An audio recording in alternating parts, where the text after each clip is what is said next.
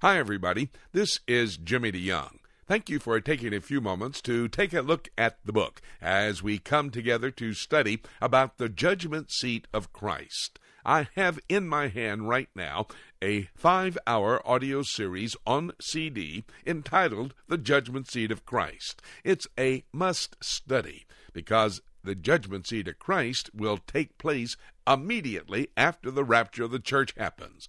As we leave this earth, we will go into the presence of Jesus Christ. You know, the Bible talks about the judgment seat of Christ. There are two promises, 2 Corinthians chapter 5 verse 10 and Romans chapter 14 verse 10. In fact, that's what we're going to talk about today, the promise of the judgment seat of Christ the procedure of the judgment seat, the prize at the judgment seat will be future studies. But right now, let's get into the book, the Word of God, and study about the promise of the judgment seat of Christ.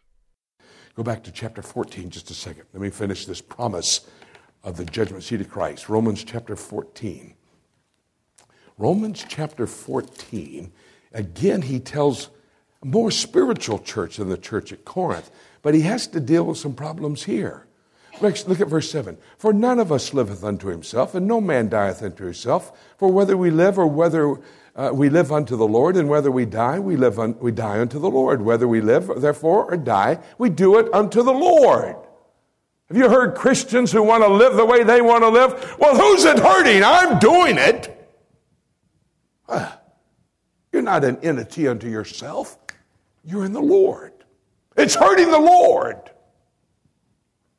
You don't make that statement. Verse 9 For to this end Christ both died and rose and revived, that he might be Lord both of the dead and the living. But why dost thou judge thy brother? There's the number two hobby in Christianity. Judging the brother. I love the way people do that. They come up and say, Got a special prayer request for you. Then they lay it out, all the dirty laundry. Don't you do that to me, please. Don't you tell me. If I can't deal with it, I have no right to know about it. And neither do you. Don't come telling me you don't need to be praying for somebody if you have to talk about it all time. You pray in secret. Notice it's in the same verse. Oh, Who are you to judge your brother? You see, when we judge the brother, that puts us up a little bit better. He said, Who are you to judge your brother? Look at the next phrase. Or why dost thou set at naught thy brother? For we must all stand before the judgment seat of Christ. That's the test. Not what we see the brothers doing. We'll stand at the judgment seat of Christ. That's the promise of the judgment seat. I talked about the period. Let me tell you about the period. The rapture of the church is the next main event. In our prophetic perspective, what did I tell you? Those ten horns appear, the revived Roman Empire. Now, I use this illustration. I say this is the rapture, seven years and the second coming. This is man's illustration. It falls apart. I, I, there's not, it's not 100% accurate. After the rapture of the church, there's a period of time. I don't know how long the time is. Nobody in the Bible can show me where it is. And so there's no definite period of time. I think it'll be short, but what's going to happen? The ten horns, the revived Roman Empire comes into existence. The little horn, the Antichrist comes on the scene. That's the second thing. The third thing, book of Daniel, chapter 9, verse 27. And he, the Antichrist, shall confirm a treaty, the peace treaty with many, the Jewish people, for one week, the seven year period of time. You want to know what starts the clock ticking on the seven years? The confirmation of that peace treaty by Antichrist. But before he can confirm it, he has to come into existence. And before that, the Roman Empire has to be revived. The rapture, revival of the Roman Empire, the appearance of Antichrist, the confirmation of a peace treaty, and then the seven years begins. And it's during that period of time the judgment seat of Christ takes place. Let me tell you why. The presentation is my last point, but let me tell you why before I get to that. Do you know how a Jewish wedding unfolds? There's three parts to a Jewish wedding. there's the engagement, there's the ceremony, marriage ceremony, and there's the marriage festivities or the marriage supper afterwards. A Jewish couple that wants to get married notifies their fathers. The father of the bride to be and the father of the groom to be come together in a meeting with their daughter and son. They discuss the situation, and then the fathers decide whether these two should come together in holy matrimony. They then become officially engaged. At that point in time, the groom to be says to the bride to be, I've got to go back now to my daddy's house I'm going to put an addition on that house so we will have a place to live. While I'm doing that, you get your wedding garments ready for the wedding. I'm not sure when I'm coming back. You just do what you need to be doing, getting ready for the wedding. That's the engagement period. By the way, they're locked in. There's only one way out of an engagement, not because someone wants to break it. You have to have a letter or a writ of divorce. You hear what I said? That's the only time divorce is allowed among Jewish people. Remember what Joseph said, Matthew 2? I could have put her away with a writ of divorce because she's pregnant before I ever came together with her. They were engaged. But he, of course, Gabriel appeared and said, the Holy Spirit impregnated her. And so he didn't put her away. So the engagement comes. He goes to build a place onto his daddy's house. The wedding is about to happen. He has selected a best man. The best man goes to the bride to be and says, as he's on his way to the bride's house, Behold, the bridegroom cometh! And she puts on her gown. And they go into her house and they have the ceremony. And you know what they do then? That newly married couple goes into a secluded, secret place and they have sexual intercourse. They consummate the marriage. Man and woman become one in sexual relation. He steps out of this secluded place and he says, The marriage has been consummated. Let the party begin. And for seven days, they have the celebration.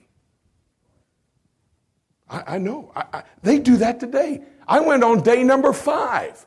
A couple of rabbi friends of mine, their daughter and son got married. I went there and they were dancing, having a ball, man. This is kind of dancing you can do. It, it wasn't, you know, what you think. They had a wall between the women over here and the men over here. The women over here were dancing with each other. The men over here were dancing with other. Now, they weren't holding each other cheek to cheek, but uh, they were doing the old traditional Jewish folk dances. You know, four guys get together. I put my kippah on. The rabbis and the new groom wanted me to dance. And so I'm going around doing the folk dance. I mean, man, you got to be in shape. I was having cardiac arrest, you know. That was only the fifth day. And it's over, and he presents his bride. Get the connection? Jesus said, Let not your heart be troubled. You believe in God, believe also in me. In my Father's house are many mansions. If it were not so, I would have told you. I go to prepare a place for you, and if I go, I shall come again and receive you unto myself. We're in the engagement period. And when he comes back, we'll be setting up for the marriage ceremony. He can't divorce us. We're saved. Oh, by the way, what did Jesus say? When they said, When are you coming back? He said, Only my Father knows. you know how the groom to be knows when he's got that little mansion finished so he can go get his bride? I mean, if it was up to him, he'd put up a lean to and go get that bride, man. Uh, his daddy says, Son, the mansion's finished. Go get your bride. And that's when he leaves they come together. The promise, the period. One more thing quickly. Look with me, if you will, at chapter 19 of Revelation. Let me show you just quickly. I'm a minute or two over. Let me just show you quickly. Chapter 19 of Revelation. This is the marriage and the marriage supper of the Lamb. Don't get them mixed up. There's two different events here. After the Hallelujah chorus, 1 to 6, look at verse 7. The first point readiness. Let us be glad and rejoice and give honor to them, to him. The marriage of the Lamb is come, and his wife hath made herself ready. The wife, we're the wife. We're the bride of Christ. The marriage is about to happen. We've made ourselves ready. Now, before the rapture of the church, we're making ourselves ready. And what are we going to put on? Righteousness in its acts made manifest. Look at verse 8. And to her was granted that she should be arrayed in fine linen, clean and white. For the fine linen, in other words, her wedding gown, is the righteousness of saints, the righteous acts they have done. Readiness, we're preparing those righteous acts to be judged of the judgment seat of Christ. And then we adorn ourselves in the wedding gown, our righteous acts. By the way, how do you think those righteous acts are determined? At the judgment seat of Christ. Tomorrow, as we go through the structure of how it happens, I will show you how those acts that we've done, those for His honor and His glory, in His power, righteous acts, our wedding gown. Dr. Lehman Strauss said here from this platform, at the judgment seat of Christ, and our marriage to Him, we are making our own wedding gown. So the readiness, the righteousness, rejoicing. Verse 9. And he saith unto me, Write, blessed are they which are called unto the marriage supper of the Lamb, which honors our marriage to him. Rejoicing marriage supper of the Lamb, our wedding gown.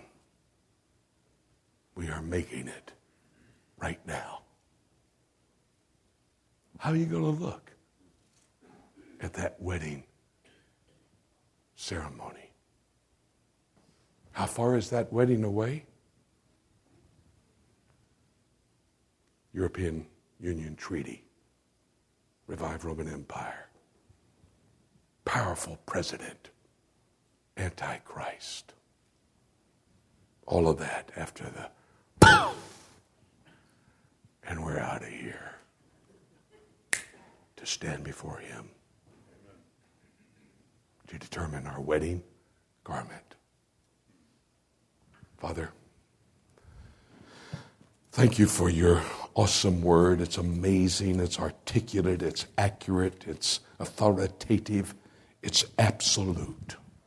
Thank you for giving us this instruction in a day preceding that awesome day of the judgment seat of Christ.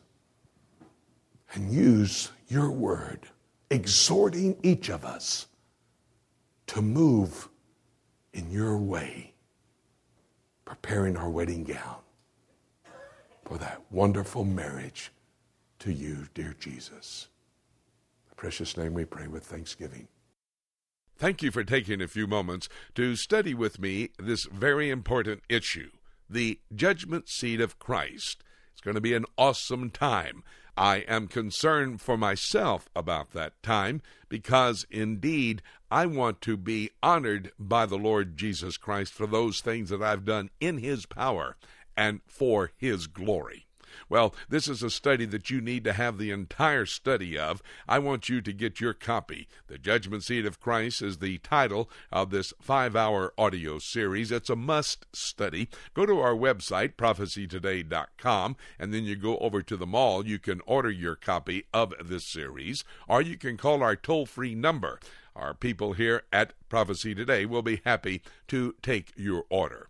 The phone number is a toll free number, 877 674 3298. Now, that's toll free from across America. Again, that number, 877 674 3298. Call today and make your order of this five hour audio series on CD entitled The Judgment Seat of Christ, or go to our website, prophecytoday.com. Indeed, as we study this issue, the judgment seat of Christ, it will help us prepare ourselves for this awesome time to take place right after the rapture of the church. And by the way, the rapture of the church can take place at any moment. In fact, before I even finish this sentence. And having said that, then there's nothing left for me to say except let's keep looking up until.